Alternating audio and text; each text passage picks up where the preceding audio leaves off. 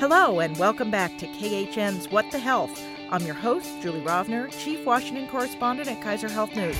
I'm joined by some of the best and smartest health reporters in Washington. We're here to bring you the latest in news about health policy from the White House, Capitol Hill, federal agencies, and the states. We're taping in our regular Thursday morning time slot this week on May 10th. As they say in the business, news happens fast here in Washington, and things might have changed by the time you hear this. So here we go.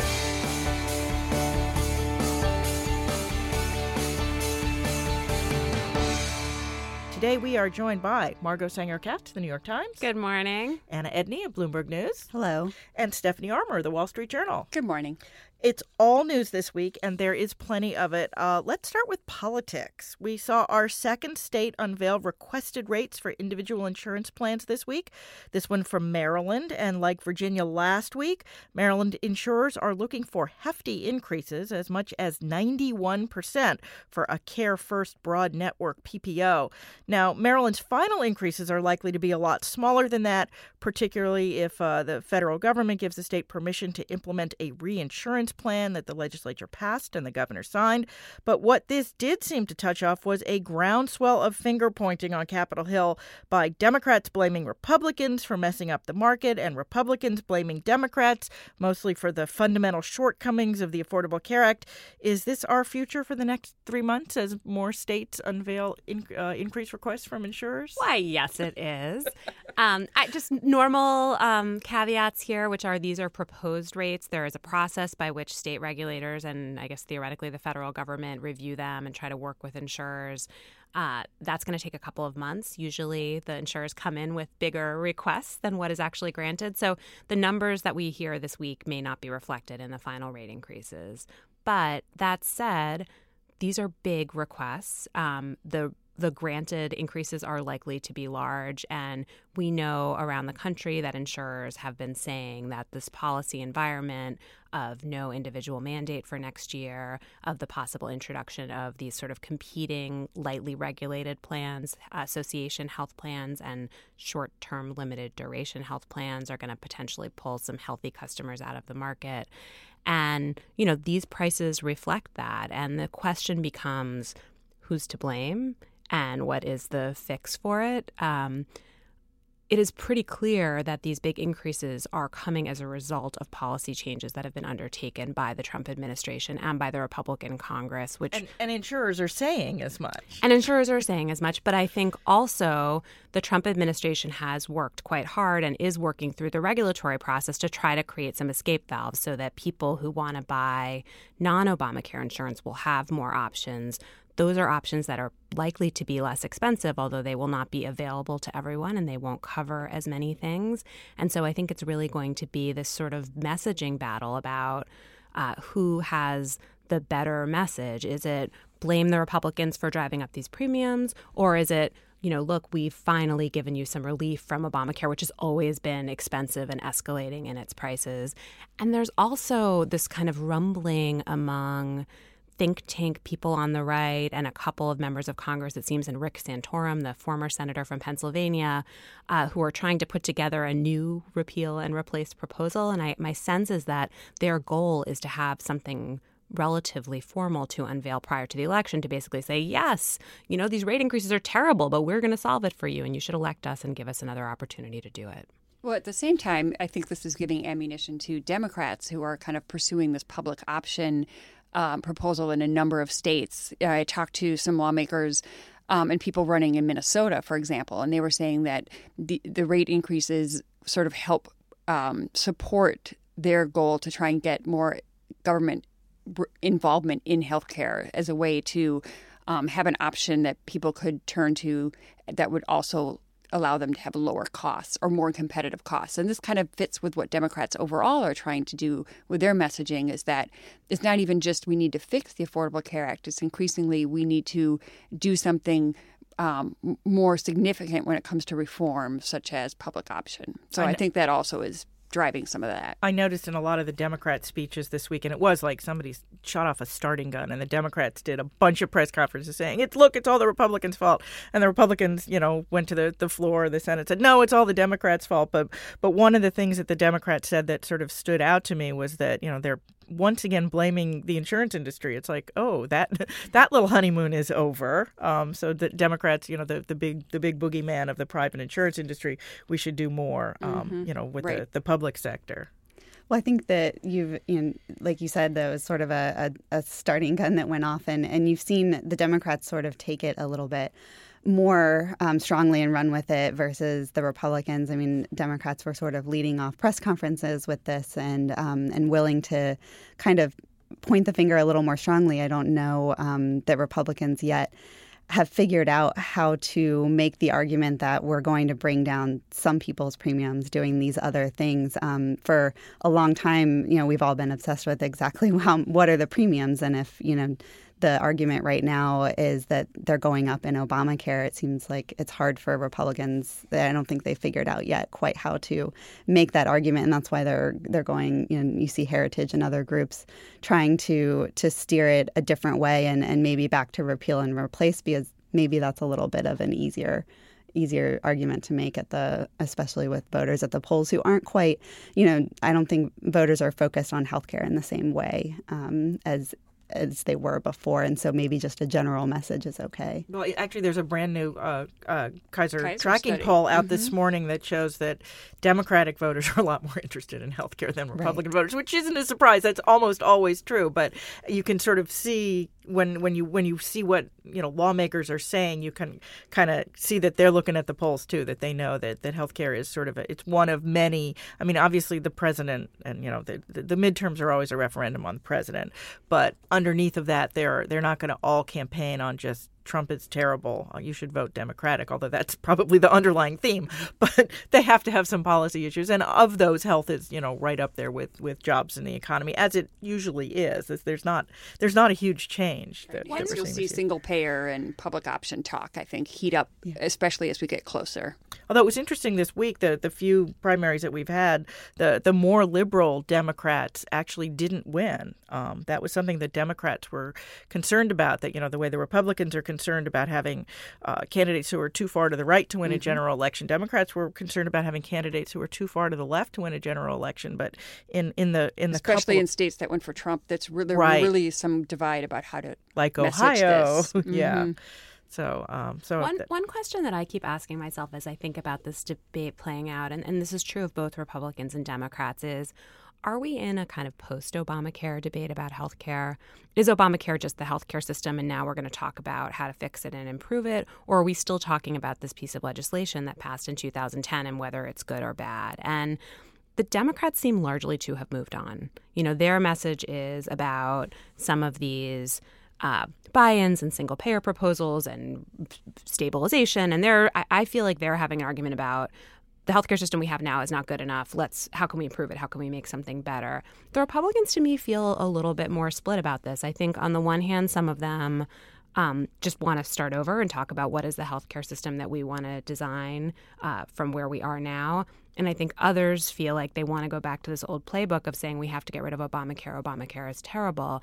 And I think that this sort of messaging difficulty that Anna's talking about, about the rates, sort of reflects that because the people who are used to going back to the Obamacare is terrible playbook, they can say, oh, these prices are going up. It's because Obamacare is terrible. These are Obamacare prices. Whereas I think other people really want to talk about like no we're going to do these other policies and there's going to be different options and we're going to have a more liberalized market and let's stop paying so much attention to the obamacare piece of things although it's, it's interesting the, the republicans this week at least the ones who were talking about it lamar alexander the chairman of the health education labor and pensions committee and susan collins who played this rather pivotal role last year in a whole lot of things are saying that well we could have fixed the problems that's causing these premiums to go up but the democrats walked away from the deal. Of course the republicans had put sort of a poison pill in it which forced the Democrats to to walk away. But that that's kind of a that's sort of where they were. It's like you know this it's this is not our fault because you wouldn't agree to our demands for this bipartisan bill. I think for the average voter in the midterm, some of this stuff is like too in the weeds. You know, we can talk about it, and and people on the Hill are going to talk about you know who's agreed to and pulled away from this particular really wonky deal. But I think mostly what voters care about is that healthcare costs are too high, that they're having difficulty with their insurance company, that their drugs are too expensive. And I think the kinds of messages that we're going to see in campaigns and in campaign advertisements are going to be more focused around that. You may still see some like, let's get rid of Obamacare, it's terrible. But my guess is that the Democratic proposals are going to be more about like, we're just going to make healthcare more affordable for you. And I think that probably some of the Republican messaging will be similar. And the Republicans also are, I think, will really trumpet the fact that they did the individual mandate repeal, but I think they're also really going to focus on things they're doing with regards to opioids and drug prices. Like they're trying to get a positive message of action. And you see that in terms of the Trump administration now and just recently with what they've been doing. So that's going to help give Republicans more of a message of accomplishment. And this is where I get to point out that, that the president is, as of this taping, scheduled to give his big drug price speech uh, Friday afternoon. So we'll talk about that next week. Um, all right. Well, let's let's move on. Also on Congress's plate is a $15 billion budget rescissions package that includes $7 billion in cuts to the Children's Health Insurance Program, that one that we spent the last, oh, I don't know, nine months talking about.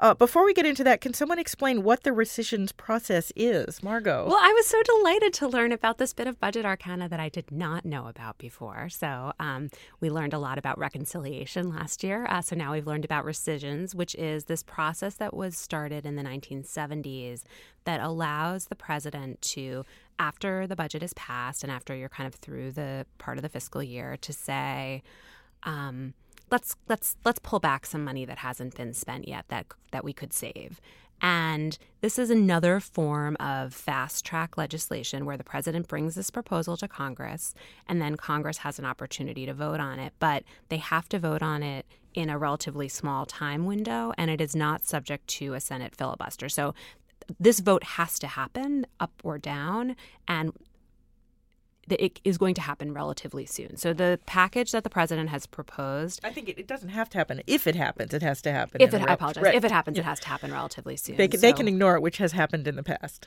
Sorry, that is true.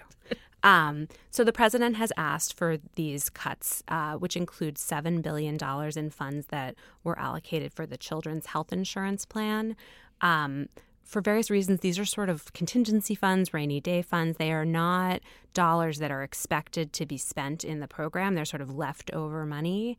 And so, for this reason, the Congressional Budget Office says that if this rescission package passes and this money is taken out of the CHIP program, the Congressional Budget Office says it won't affect any spending in the program, it won't affect the insurance coverage of any children. But advocates for the CHIP program are, of course, sort of screaming and yelling and jumping up and down and saying how terrible this is, and that we need to have these contingency programs because we should care about what happens to children if there's an economic downturn, if there are other kinds of unintended uh, problems that lead to them needing coverage. And of course, we have just come through this very long period where, where the um, program's funding essentially expired because Congress didn't pass the reauthorization and the refunding of the program. And so they were spending down just these types of rainy day funds. I know. I think that's the irony here is that there were, you know, there were states that were literally running out of money, and HHS was allocating every penny that they had um, to try to keep these programs going until Congress got around to to renewing the program, which was what five, six months later than it should have been. Um, so uh, the the idea that it's like, oh no, we won't, we don't need these contingency funds. I'm like, but you just did need these contingency funds. My right. sense is that this is essentially a favor that the president, that the White House is doing for certain conservative members of Congress who were upset about the omnibus spending bill. So, you know, Which they just because it was too big. They passed a really big uh, omnibus spending bill, like big spending increases on both defense and non-defense spending, just on the heels of this big sort of deficit-busting tax cut. And so, I think some of the more fiscally conservative members of Congress were upset. And so this is sort of a way to throw them the bone to say, no, the White House does care about the deficit. We're trying to trim back some of this unnecessary spending, some of this, like, you know, sort of leftover money. Let's clean it up.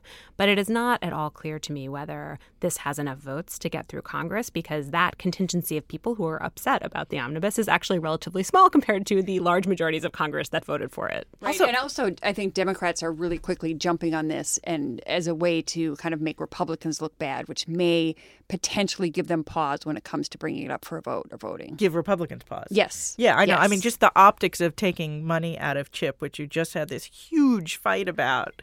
Um, even even if, as Margaret says, the Congressional Budget Office says this money is not technically, if you take it away, it's not technically going to deprive any child of insurance coverage. It's the um, optics. It, yeah, yeah, it's, it's perception. It's and and it is, as we've just noted, an election year, and the and the midterm politicking has begun. So, um, all right, well, let us move from CHIP to Medicaid. Uh, the Trump administration on Monday formally told Kansas no, it could not impose lifetime limits on Medicaid benefits, although the same day it told New Hampshire that it could impose a work requirement. And uh, where are we exactly with these Medicaid waivers? do we, do we know markedly more than we did? I don't think this was ago? a huge surprise. I mean, CMS Administrator Seema Verma had said a number of times that they were looking at this in terms of lifetime limits. Um, um, and so it was pretty abundantly clear that they were grappling with the legality of this. Um, it would have been a, a, really big deal, I think, if they had approved it. It would be the first time you would have seen lifetime caps in Medicaid.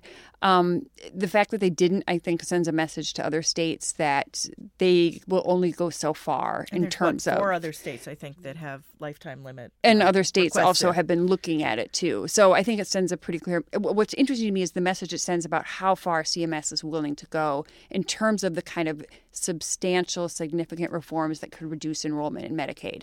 Like work requirements are something they're willing to do, but I think legally or for other reasons, they're feeling it's too risky to do some of these other things. How that will play in things like drug testing, I don't know. Um, it'll be really interesting to watch because that kind of lets lets you know that this is that they're not rubber stamping everything that comes through. I think the state had said too they they sort of saw the writing on the wall a while ago. Yeah, yeah, and that they that they they knew this probably wasn't something they were going to be able to move forward with. Um, so I assume the other four or that are out there are probably thinking the same thing. I was interested though the letter to Kansas from CMS saying no you can't do this said but there's lots of other ways that you can basically cut people off of their Medicaid like work requirements. So um, I mean it was it was pretty blunt saying you can you can maybe achieve not quite this goal but something close to it if you want to. So they don't want sort of a hard like you know line on you know you only get it for three years and and you have to get off but well, certainly this, they're this, willing the to medicaid statute would it would i mean it, it's already there's already going to be lawsuits that are asking you know what is the how do you how do you further people's health care by cutting them off of medicaid if they don't work 100 hours a month?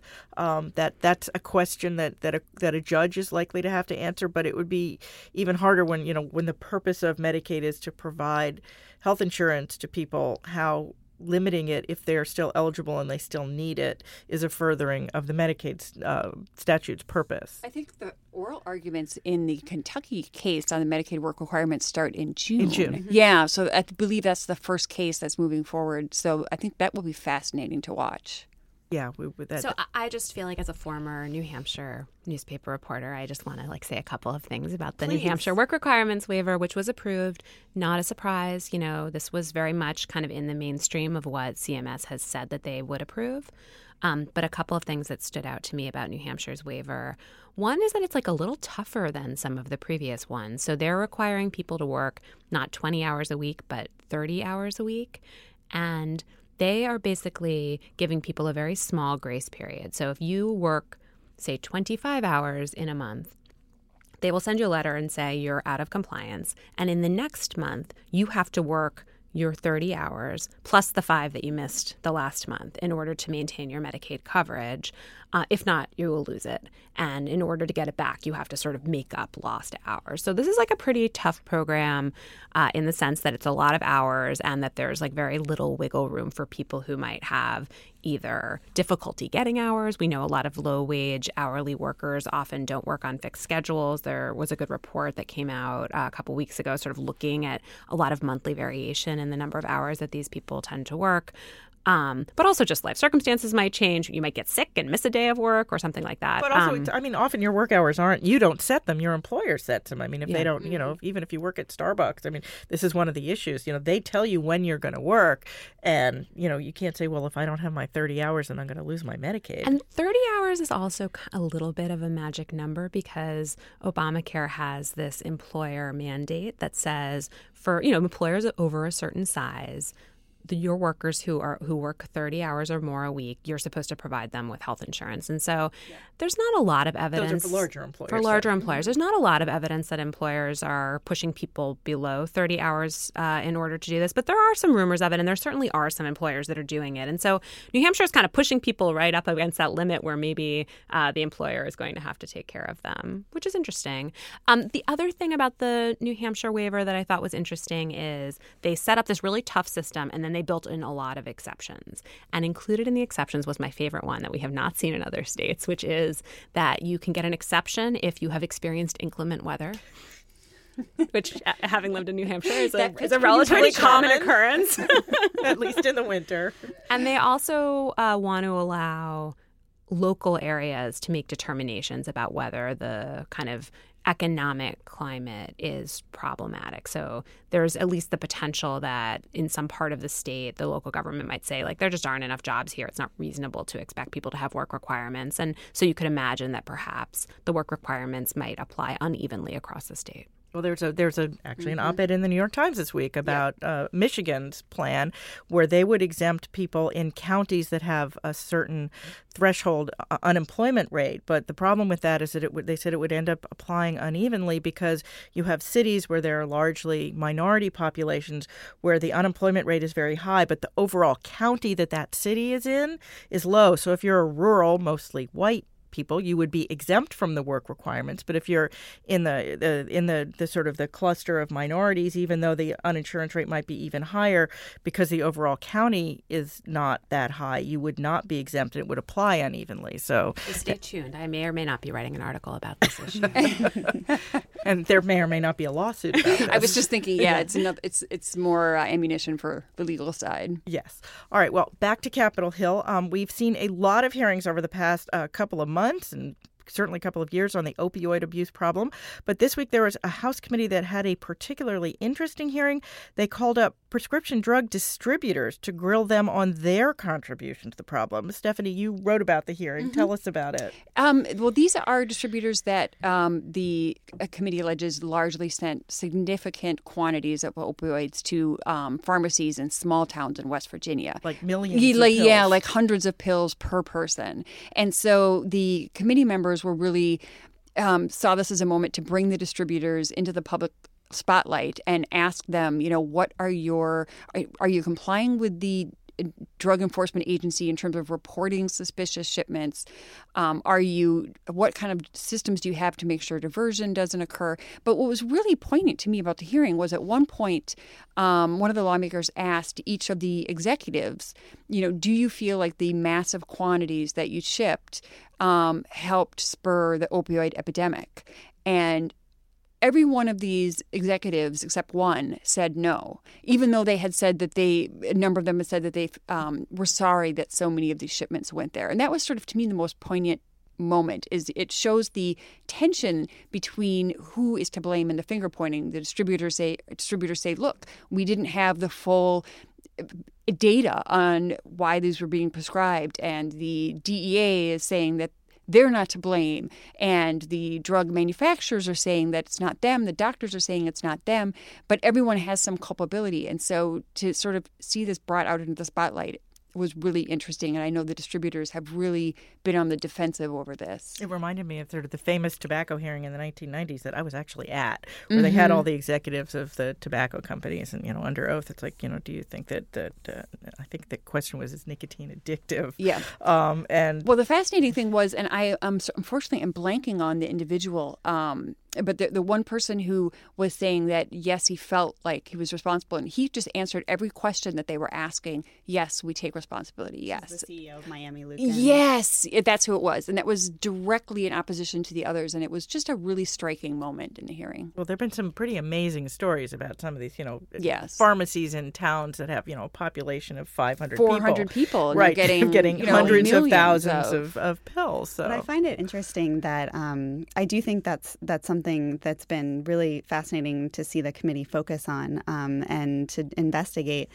But at least this round of sort of what's going on with the opioid crisis, we haven't seen any of the pharmaceutical companies have to come up mm-hmm. and answer. Um, so you know, you have like Purdue Pharma or, or others that that make sort of the all of these um, these painkillers haven't had to face the same questions, and That's they don't. It doesn't look like they're going to. I mean, know, I think it was um, in the on the Senate side, um, Senator Sanders who brought it up in in a hearing and said we need to call these guys up here, and there's just been no movement on that at all.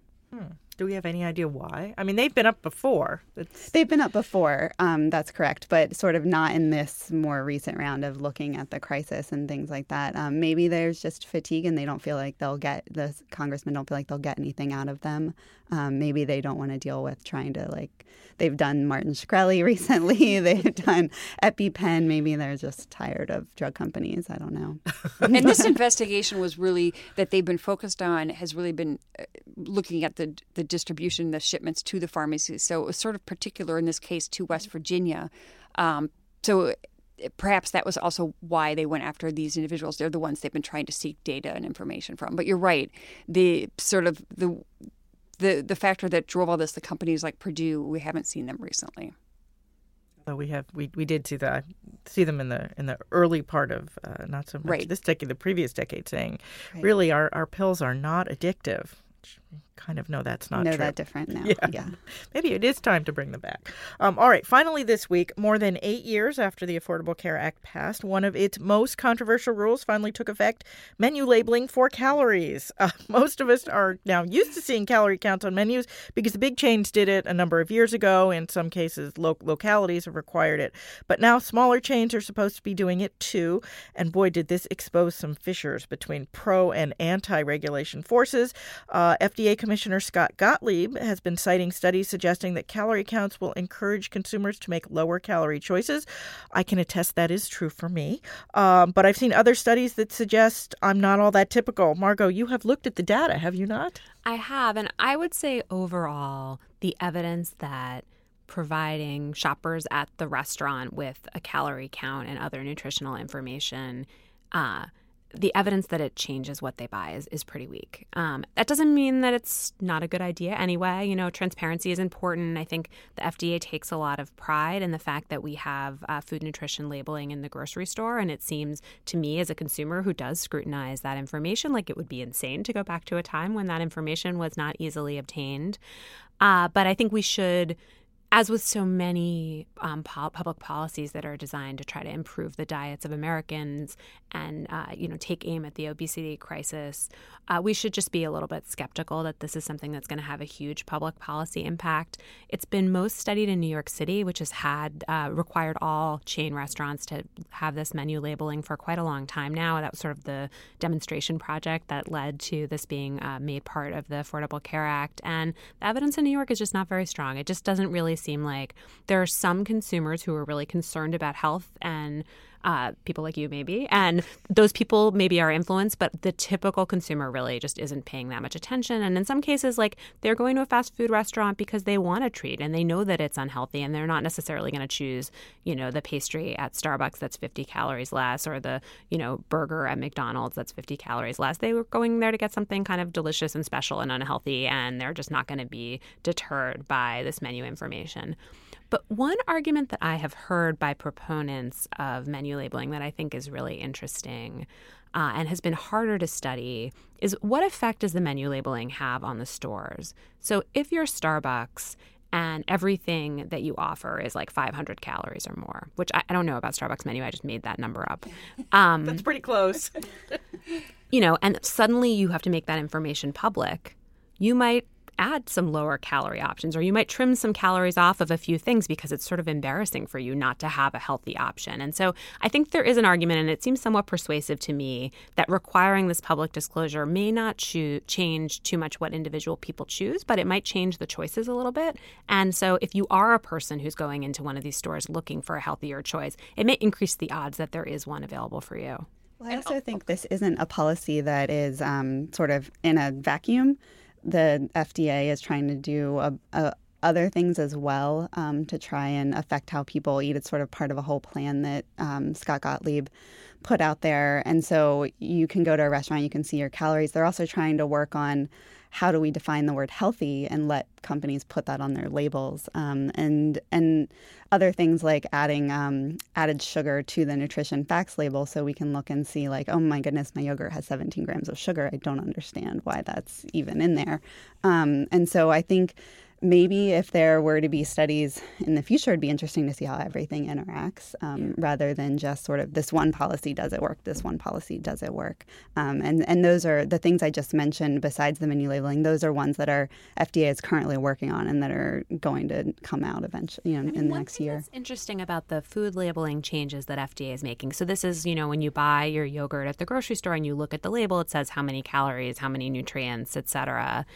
It's almost like a graphics design challenge. So, part of what they're doing is they're changing the information on the label. And the biggest change that they're making is they're telling you how much added sugar there is. So, there's natural sugars that occur in foods, and there's added sugars where essentially sugar is an extra ingredient designed to boost flavor. And there is a view among many people in the nutrition community that added sugar is worse. So, a yogurt a plain yogurt does include some sugar because lactose is a naturally occurring sugar in milk, but like a strawberry flavored yogurt has all this added sugar that gives it its flavor and so they're trying to break those things out. But the other thing Even thing though that, strawberries have their own i mean they, they they're adding sugar in addition to adding the strawberries. Right right. Yeah. so there's the strawberries are have natural sugar the milk has natural sugar and then there's like the sugar that they're adding to make it delicious. Um, and yogurt can have quite a lot of added sugar.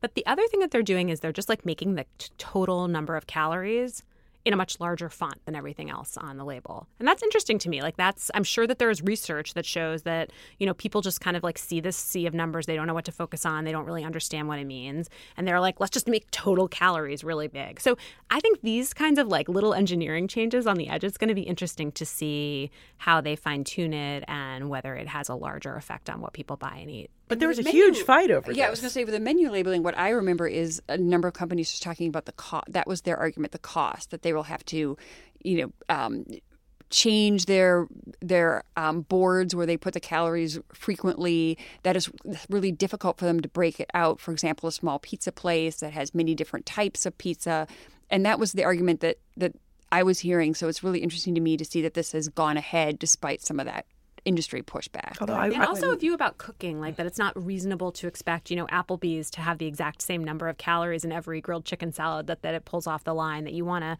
allow cooks to have some discretion about how right. they're making things and that having this level of standardization, you know, interferes with the artistry of cooking. I'm just amused by the, the people who are all for transparency in healthcare prices, who are not for transparency in calories.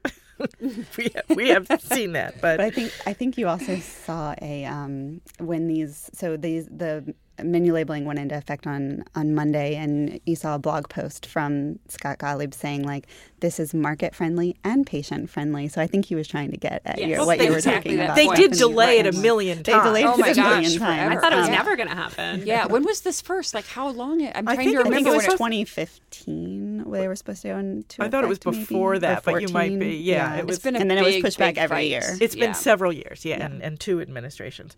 All right, well, I'm sure we will come back to this as it as it uh, as people complain and or like it. Um, now it is time for our extra credit segment. That is where each of us recommends a health story they read recently they think everyone else should read too. Don't worry if you miss one. We will post the links to these stories on the podcast page at khn.org. Who wants to go first this week, Margot?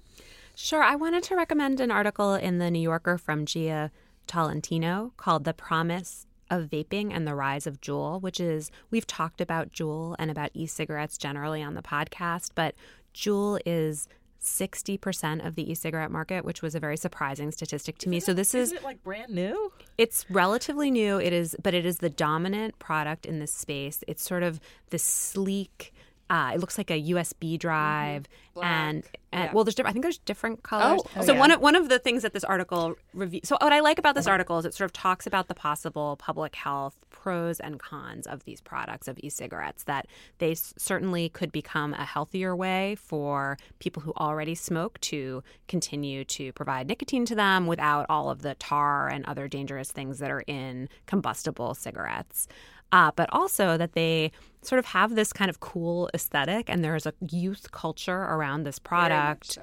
Uh, you know, pot- that potentially includes many people who would not have smoked traditional cigarettes and might never have smoked. And anyway, I, I think this piece sort of takes the whole thing quite seriously. It talks about the public health advantages and drawbacks, but it also, to me, was just like really interesting about the culture of this product. And one of the details that was included is that there was some small entrepreneur who made these stickers called Juul skins.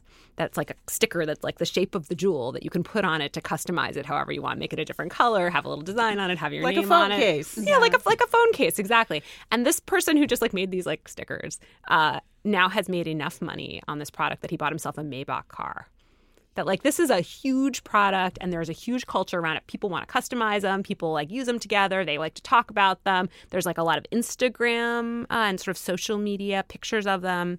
And that the cool culture of the Juul of the e-cigarette is a totally different cool culture than the sort of traditional rugged you know marlboro man kind of cool culture of cigarettes that it's still nicotine. It still seems to be very attractive to youth, but that it's it's just there's a whole new cultural vernacular that we're all going to have to learn about. Awesome. Anna.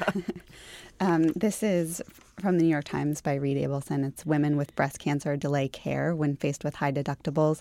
Um, it was a fascinating look at women um, who have high deductible plans and when they find out they have breast cancer or they think they might have breast cancer and how long they delay going to seek treatment because of the cost that they're going to face. Um, so this, I, there was a study um, in the Journal of Clinical Oncology that showed they will, on average, delay chemotherapy by seven months, and for breast cancer, that's a very long time um, and can you know, increase the the risk of your of your disease and um, I think it's it's a good look at a at something these high deductible plans are being used by employers to try and kind of get people to, I guess, buy into their insurance to have more um, more of a I guess a Skin in the skin game. in the game is the word I'm looking for. Thank you. Um, and so that they will use it, you know, judiciously, and then also something we're seeing kind of uh, uh, put forward a lot um, as an alternative to Obamacare plans because it might be something that at least up front for the premium um, is is cheaper. And so this is sort of a well, this is what happens on the other side of it um, when you have skin in the game and you're you're not able to afford some really crucial care going forward and, and how that can um, really affect women who who need chemotherapy earlier sooner rather than later. More about high deductibles. Uh, mine is a Politico story by um, Sarah Karlin Smith and Brianna Ehley on the unintended consequences of addressing the opioid crisis. I admit I also picked it because one of the elements um, has to do with access to opioid medication for people with pain and how it's making it more difficult. That's one of the things that they focus on. And I also did a story on this. Um, so it, it resonated with me largely because I think it's an issue that is not being talked about very much, which I um, was pleased to see it done in this way um, because it is an issue I think that's bubbling up more. You're seeing the American Medical Association um, kind of taking this on. You're also seeing, which was fascinating to me, um, was it last month, all these uh, uh, patients who are dealing with chronic pain um, on their own through organized through Facebook held rallies in like dozens of states. Now, granted, these were small rallies. We're talking like 10, 15 people in some cases. Um, but it was totally organic. And it just speaks to me about this whole issue of what are the unintended consequences? How is this crackdown on opioids in terms of limits on prescriptions affecting people with significant pain who feel like they have a legitimate need? And also, what Politico pointed out, which I hadn't thought about, which is a really good point, is we're putting so much attention and energy on the opioid crisis that there is some concern that other types of addictions are not getting the same sort of treatment and funding for treatment. Um, anyways, it's really nicely done, and it's um, the five unintended consequences of addressing the opioid crisis. Okay. Uh, and mine is a story by my Kaiser Health News colleague, Shefali Luthra. It's called When Credit Scores Become Casualties of Healthcare, kind of uh, following on Anna's. Uh, it's about a 27 year old uh, uh, young man in Colorado who had a serious horseback riding accident, something Margot and I can identify with. He was treated at an in network hospital, but he had so many out of network doctors that he ended up with $3,000 in surprise bills that creditors threatened to report to credit agencies. Um, he so far appears to have dodged the problem, but apparently it's a problem that's getting more common as people face both high deductibles and copays in addition to unanticipated out of network bills that make it harder for them to keep their credit in good condition, um, much less their health. So, just one more case where healthcare affects a lot more than physical health. And, you know, again, as these um, uh, surprise bills and uh, high deductibles proliferate, this is going to be an increasing problem of people who, you know, they may have a $5,000 deductible that they can't pay, and then there's going to be a ding to their credit rating. Um, so that is it for today. Thank you all for listening. If you enjoyed the podcast, you can subscribe wherever you get your podcast. We'd also appreciate it if you left a review on iTunes. That will help other people find us too. Also, as usual, you can email us your questions or comments at whatthehealth, all one word, at kff.org, or you can tweet me. I'm at jrovner. At Steph Armour 1. At Anna Edney. At Sanger Katz. We'll be back in your feed next week. In the meantime, be healthy.